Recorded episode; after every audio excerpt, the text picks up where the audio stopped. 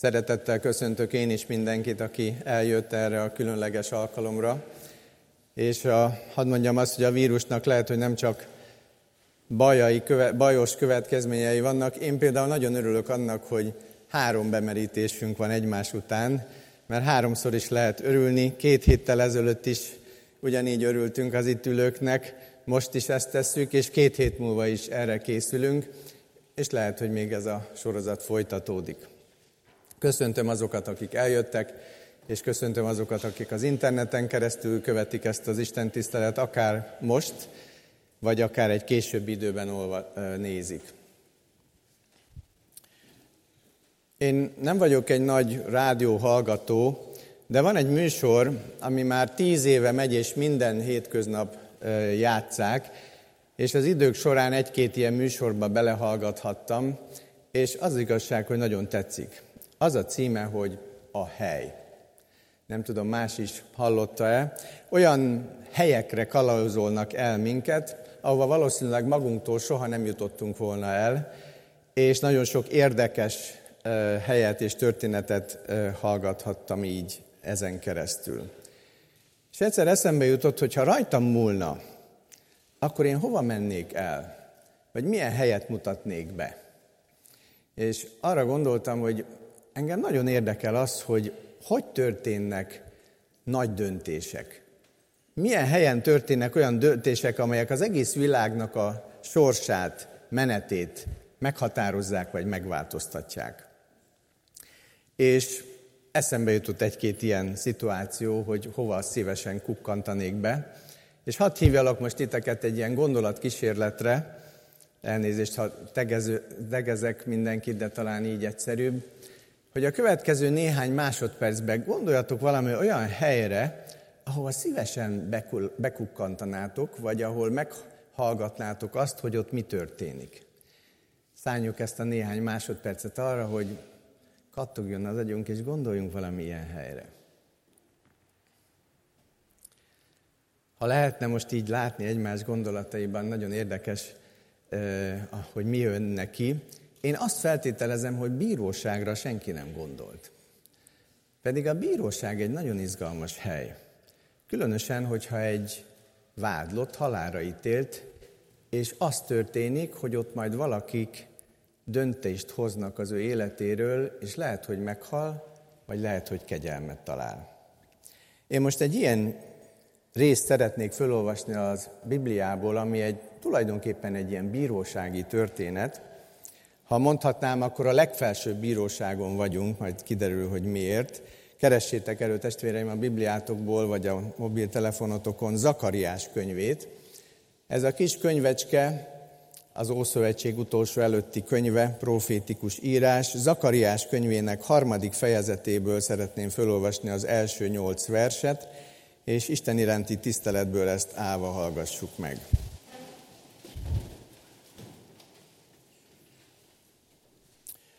Zakariás azt írja, azután megmutatta nekem Jósua főpapot, aki az Úr angyala előtt állt, meg a sátánt, aki jobb keze felől állt és vádolta őt. Az úrangyala pedig ezt mondta a sátánnak, dorgáljon meg téged az úr sátán, dorgáljon meg téged az úr, aki Jeruzsálemet kiválasztotta. Hát nem tűzből kiragadott üszkös fadarab ez? Jósua ugyanis piszkos ruhába öltözve állt az angyal előtt. Azután ezt mondta az angyal az előtte állóknak, vegyétek le róla a piszkos ruhát. Neki pedig ezt mondta, nézd, elvettem bűnödet, és díszes ruhába öltöztetlek téged. Majd így szólt. Tegyetek a fejére tiszta süveget. Akkor tiszta süveget tettek a fejére, és tiszta ruhába öltöztették, miközben az úr angyala ott állt. És így figyelmeztette az úr angyala Jósuát, ezt mondja a seregek ura, ha az én utamon jársz, és teljesíted, amit elrendeltem, akkor ítélkezhetsz házamban, és felügyelhetsz udvaraimra, sőt, megengedem neked, hogy az itt állók között járj kell. Kelj. Hallgass ide Jósua főpap társaiddal együtt, akik előtted ülnek, azt a csodát jelzik ezek a férfiak, hogy én elhozom a sor, szolgámat, a sarjadékot. Eddig az ige imádkozzunk. Mennyi atyán, köszönjük, hogy ezt a régi történetet a te szent lelked ihletésére Zakariás leírta, és az, hogy most elönkött, ez az azt is jelenti, hogy üzenni akarsz, és kérjük azt, hogy a lelked indítson arra engem is, hogy azt mondjam, amit te üzensz, és az itt ülők, hallgatók számára személyes üzenetté válhasson. Amen. Foglaljunk helyet.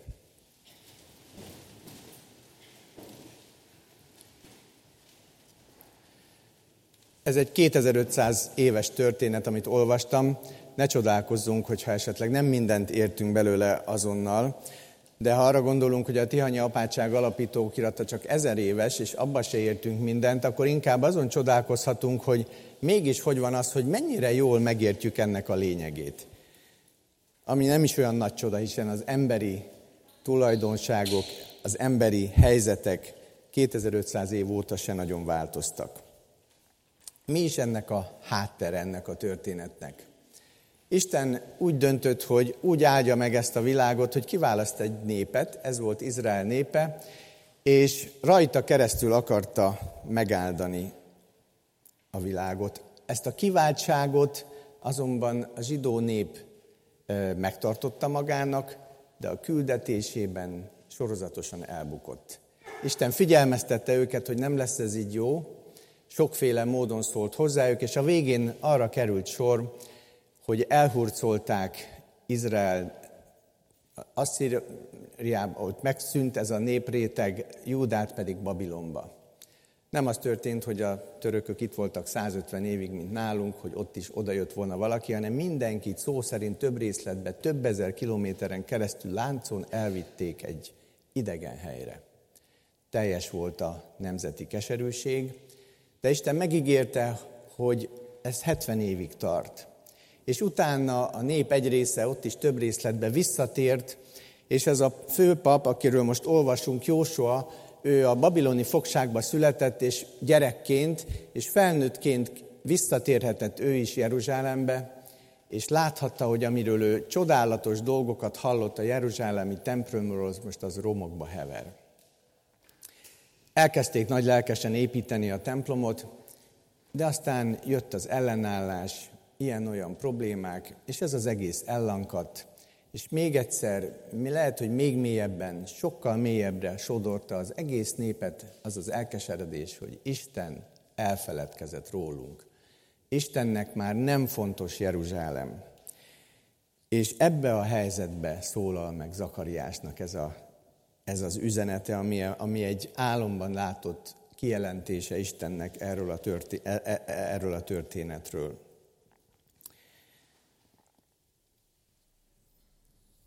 Elképzelem az olvasókat, akik, vagy a hallgatókat, akiknek Zakariás először ezt elmondta, és gondolhatták azt, hogy tényleg milyen izgalmas, hogy a mi főpapunk ott áll Isten trónja előtt, és, és akkor mi is leülünk, mint a bíróságon a nézők, vagy mi is gondolkozhatunk így, hogy lássuk meg, hogy mi történik. És akkor úgy, mintha hallanék, hogy lett zuhan valakinek az agyába a tantusz, hogy ha valaki még ezt a kifejezést érti, mert ma más nem használunk tantuszt, de hogy, hogy hát ki is ez a Jósua? Hát ő a főpap, ő az én áldozatomat viszi be a templomba, ő az én képviselőm Isten előtt, és hirtelen mindenki megérti, hogy itt nem Jósuáról van szó, hanem én rólam, aki ezt hallgatom. És most ha tényleg Isten lelke úgy hozta, hogy most kerül elénk ez az ige, akkor ezt olvashatjuk úgy, hogy ez a történet nem csak Jósuáról szól, nem csak azokról a zsidó emberekről, akiket Jósua képviselt abban a helyzetben, hanem rólunk is szól, rólam és rólad. Már csak azért is, mert egyszer mindannyiunknak meg kell állni, sőt, talán mondhatjuk azt, hogy folyamatosan ott állunk Isten előtt, és, és van egy vádlónk, a sátán, aki, aki sorolja a bűneinket, mert vannak. Ugye azt olvastuk, hogy Jósua piszkos ruhába volt ott, piszkos ruhában állt ott. És hogyha ez a történet egy kicsit úgy gondoljuk, hogy nekünk is szól, akkor, akkor érdemes megnézni, hogy akkor ö, a sátán miért is vádol minket. Hát azért, mert ő a nevéből edendően ő a vádló. Azt olvassuk jelenések könyvéből, hogy az Istenünk népét éjjel és nappal vádolja. János azt írja egy más helyen, ő a hazugság atya, embergyilkos. És azért vádol, mert tudja, hogy Isten igazságos, és hogyha ezzel a váddal Isten elé kerülünk, akkor nekünk nincs más, mint az, hogy meghalunk. Ez a halálos ítélet. És lehet, hogy ez a vád most valaki felé, aki ezt hallja, abban jelentkezik, hogy azt mondja a sátán, emlékszel, tudod, jól átverted a barátodat. Azért ez nem volt szép.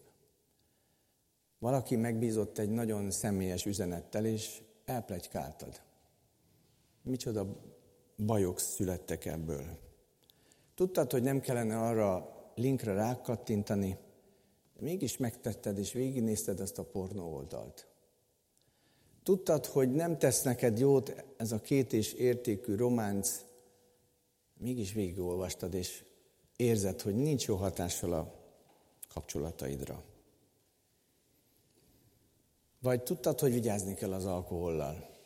Mégis egy munkahelyi tréning után többet sikerült inni, és te se érted, de másnap a kolléganőd ágyában ébredtél, és azóta tönkrement a családod. Megvetnek a gyerekeid. Mennyi-mennyi baj. Nem csoda, hogy a sátán éjjel-nappal vádol minket, mert van mivel Jósua ruhája szennyes volt, és a Biblia ezt a szót használja, hogy piszkos volt, de aki az eredeti nyelvet tudja, én nem tudom, de olvastam, hogy ez a szennyes szó, ez, ez, ez olyan eredeti kifejezés, amit talán ilyen ünnepi alkalommal, meg itt a szószéken nem illik mondani, maradjunk abban, hogy nagyon szennyes volt. És, és, és ez igaz. És a vádó, mestervádló, mert azt mondja, hogy ezeket elkövetted. De ha te arra gondolsz, hogy te jó fiú voltál, jó kislány voltál, ilyeneket nem csináltál, akkor azt mondja neked, hogy Isten a szívek vizsgálója. És mi van az, amikor nem tudsz aludni az irítségtől, a büszkeségtől, a haragtól? Nagyon vigyázol, hogy kívülről minden nagyon szép legyen, de belül valami fertély. Jogos a vád. És nem csak azzal vádol a sátán, amiket elkövettünk, hanem vádol olyanokkal, amiket elmulasztottunk. Lehet, hogy azt mondja, hogy hát meg kellett volna látogatnod a nagymamát, nem segítettél a takarításban, eltörte a karját. Kellett volna mondanod az örömhírt, volt rá lehetőség, Isten előkészítette, néma maradtál, milyen lehetőséget hagytál ki. Valakin segíteni kellett volna, de nem tetted. Tele van az életünk mulasztásokkal, különösen a vezetőké, akiknek van lehetőségük, hogy valamit tegyenek. Hú, mekkora terhek ezek. És aztán a sátán mestere a vádlásnak, mert olyanokkal is vádol, amik nem is igazak. Hazugvádak. Azt mondja, amikor belenézel a tükörbe, hát te ilyen kövér vagy, te ilyen sovány vagy, te ilyen magas vagy, te ilyen alacsony vagy, hát hogy gondolod, hogy így bármire is jutsz az életben. Nézd meg a szomszédodat már, új biciklije van, új ajtója van, nyaralója van, helikoptert vett. Te meg egy albérletet koptatsz. Hát te egy lúzer vagy, egy senki. Hát hogy gondolod, hogy így el lehet rontani valakinek az életét?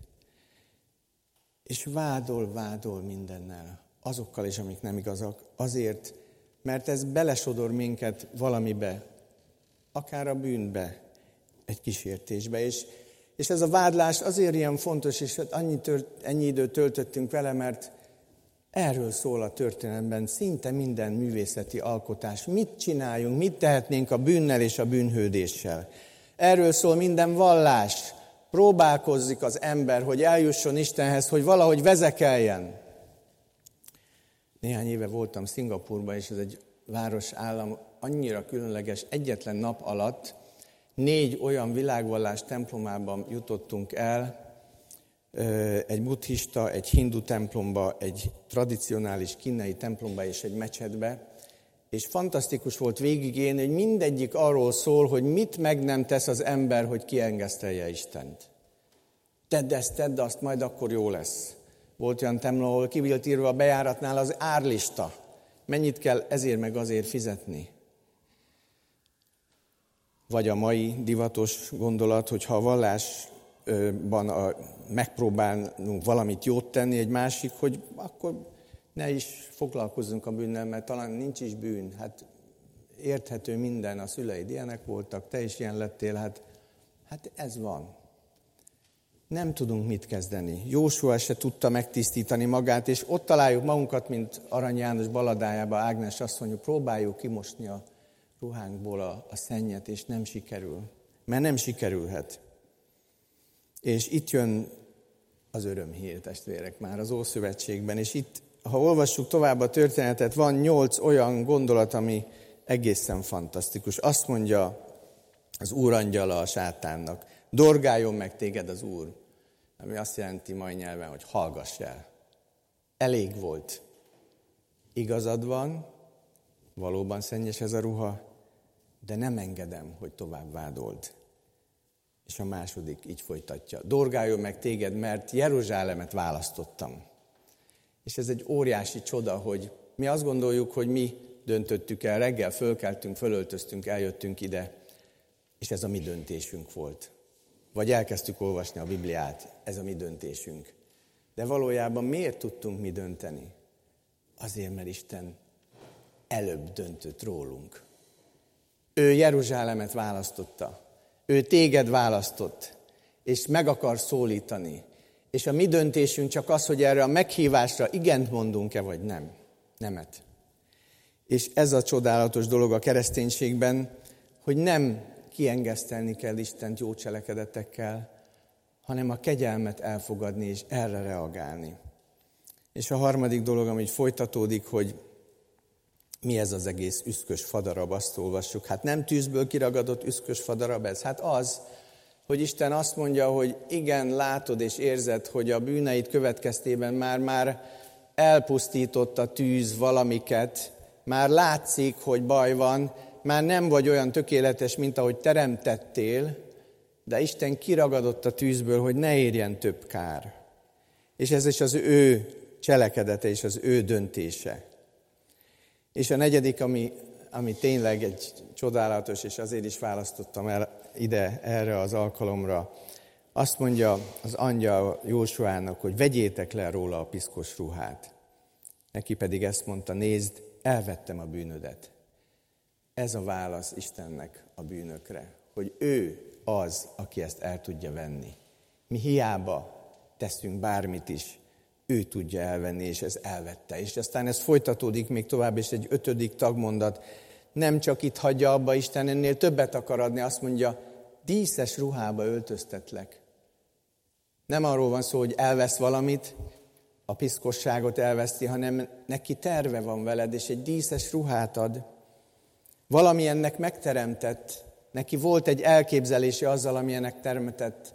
És amikor hozzátérsz, akkor utána még a lelke által további ajándékokkal ajándékoz meg, díszes ruhát ad neked, Biztos vagyok benne, hogy Jézus, amikor a tékozló fiút példázatát mondta, akkor erre gondolt ott is. Nem arról van szó csak, hogy az atya azt mondta, hogy vegyétek le róla a koszos ruhát, aztán vége. Hanem azt mondta, hogy ide mindent, ami szép, és ünnepeljünk. Mert Isten jót tervezett veled, és nem csak a bűneidet veszi el, hanem díszes ruhába akar öltöztetni téged. És még tovább megyek azt olvassuk, tegyetek a fejére tiszta süveget. Hát mit jelenthet ez? Én azt gondolom, hogy ez arra utal, hogy az ő papi szolgálatát visszaadta Isten Jósuának. A pap nem mehetett volna be a templomban, templomba szennyes ruhába, senki nem mehetett volna be, pláne egy pap nem. És nem csak arról van szó, hogy akkor Isten megtisztítja, hanem visszaadja ezt és amikor díszes ruhát ad és lehetőségeket ad neked, akkor, akkor egy hivatást is ad arra, hogy, hogy szolgáld őt tiszta süveget ad neked. Mi a te tiszta süveged, testvérem? De Isten akar neked adni tiszta ruhát, szép ruhát és süveget. És aztán így folytatódik, és most, és csak most jön egy ilyen figyelmeztetés, miután Isten ennyi minden árat ki belőle, és azt mondja, hogy ha az én utamon jársz, teljesítsd, amit elrendeltem, akkor ítélkezhetsz a házamban, felügyelhetsz az udvaraimra. Sőt, megengedem, hogy az itt állók között járj kell. Azt mondja Isten, hogy ha ezt folyamatosan akarod, hogy így történjen továbbra is, akkor abban van neked is valami szereped. Isten nem robotokat adott. Ő mindent megtett ahhoz, hogy ez így kibontakozhasson, de rajtad is múlik, hogy ezt engeded el, hogy az ő utaid jársz. És ez egy nagy kiváltság a bemerítésnél is, mert ez egy pillanat, ez egy jelkép, ez egy döntésnek a bemutatása, de valójában az út az most kezdődik. És ez egy hosszú út, és Jósuának is azt mondja, hogy az itt állók között jár kell, ami a mennyi, mennyei valóságban van. Tehát ez az út átvezet minket az egész földi életünkön be a mennyei valóságba egészen oda. És befejezésül a legkülönlegesebb nyolcadik vers, a nyolcadik pontként azt mondja, hallgass ide Jósua a főpap, én elhozom a szolgámat, a sarjadékot. Ez a sarjadék, ez egyértelműen az Úr Jézus Krisztusra való utalás. És mi Jézusnak mondjuk Jézust, mert a görög nyelv alapján ezt a szót vettük át, de héberül Jézus neve Jesua. És hogyha valaki leírta Jesuát, az ugyanaz a szó, mint ami itt van Jósua. Mert a Héberben, írásban nincs magánhangzó. Úgyhogy ez a történet nem csak Jósuáról szól, nem csak azokról a zsidókról szól, nem csak rólad szól, rólam szól, hanem ebben benne van Jézus szolgálata is, aki a Melkisédek szerinti pap volt, és ő egyszer s mindenkorra elvette a bűneinknek a terhét, magára vette. Neki nem kellett volna. Őt is megkísértette a sátán, de nem talált fogást rajta. Neki nem kellett volna, hogy szennyes ruhába legyen, hívhatta volna a kereszten az angyal seregeket, hogy elvigyék önnen és segítséget kapjon. Neki nem volt olyan angyal, aki azt mondta volna, hogy leveszem rólad a szennyes ruhát. Azért, mert ő, neki ez volt az küldetése, hogy ezt a szennyes ruhát, a te szennyes ruhádat, meg az enyémet magára vegye. És hogy elviselje ennek a büntetését. És az a nagyszerű dolog, hogy, hogy, hogy, hogy ti most ezt ünneplitek. Hogy ezt átéltétek, hogy az Úr Jézus Krisztusban a bűneitek megbocsáttattak, és egy újat kezdhettek. És mindazok, akik átmentek ezen a döntésen, és akik Jézusnak ezt az áldozatát elfogadták, azok, hogyha jön felénk a sátán, és azt mondja, hogy emlékszel ezekre, ezt tetted, azt tetted, akkor mondhatjuk azt, hogy távozz tőlem, mert az én bűneimet Isten megbocsátotta. Ne vádolj engem, bár igazad van. És olyan vagyok, mint egy üszkös fadarab, mert itt vannak a bűneimnek a következményei ugyan, de új ruhám van. És nem vádolhatsz engem, mert Isten sem vádol, mert megbocsátott. És a mulasztásaimmal se vádolhatsz. És nem vádolhatsz azzal se a hazugságaiddal. Igen, lehet, hogy egy kicsit túlsúlyos vagyok, ha tükörben nézek, ezen dolgozom, de nem ettől függ az én értékem. Nem engedem, hogy összeroppancs. Az én értékem az Úr Jézus Krisztusban van, aki az életét adta, mert annyira szeretett. És ebből merítek értéket magamnak. És, és így állok hozzá a feladataimhoz. És hogyha most beszéltünk egy helyről, a mennyei bíróságnak a helyéről, akkor beszéljünk erről a helyről, a helyről, a keresztről, ahol Jézus azon a helyen ott maradt, és melletted döntött. És azt mondta, hogy nem szállok le, nem kérek segítséget az angyaloktól, magamra vállalom a te bűneidet, hogy neked egy tiszta ruhád legyen, hogy egy ünnepi ruhád legyen, hogy süveged legyen, hogy hivatásod legyen, és hogy legyen erőd szembeállni a sátánnak a kísértéseivel. Ebbe találhatjuk meg az erőnket az életünkhez, És ezért ünnep ez a mai nap, mert együtt ünnepelhetünk a testvéreinkkel, akik itt vannak. És hagyj biztassak mindenkit, aki még erre a döntésre nem jutott el, gondolja végig, nincs más út.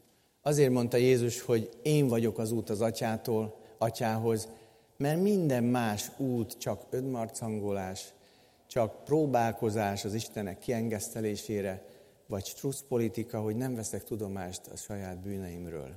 És egy idő után még sokkal nagyobb erővel fog rám törni. És ez az egész történet Istenről is nagyon sokat mond.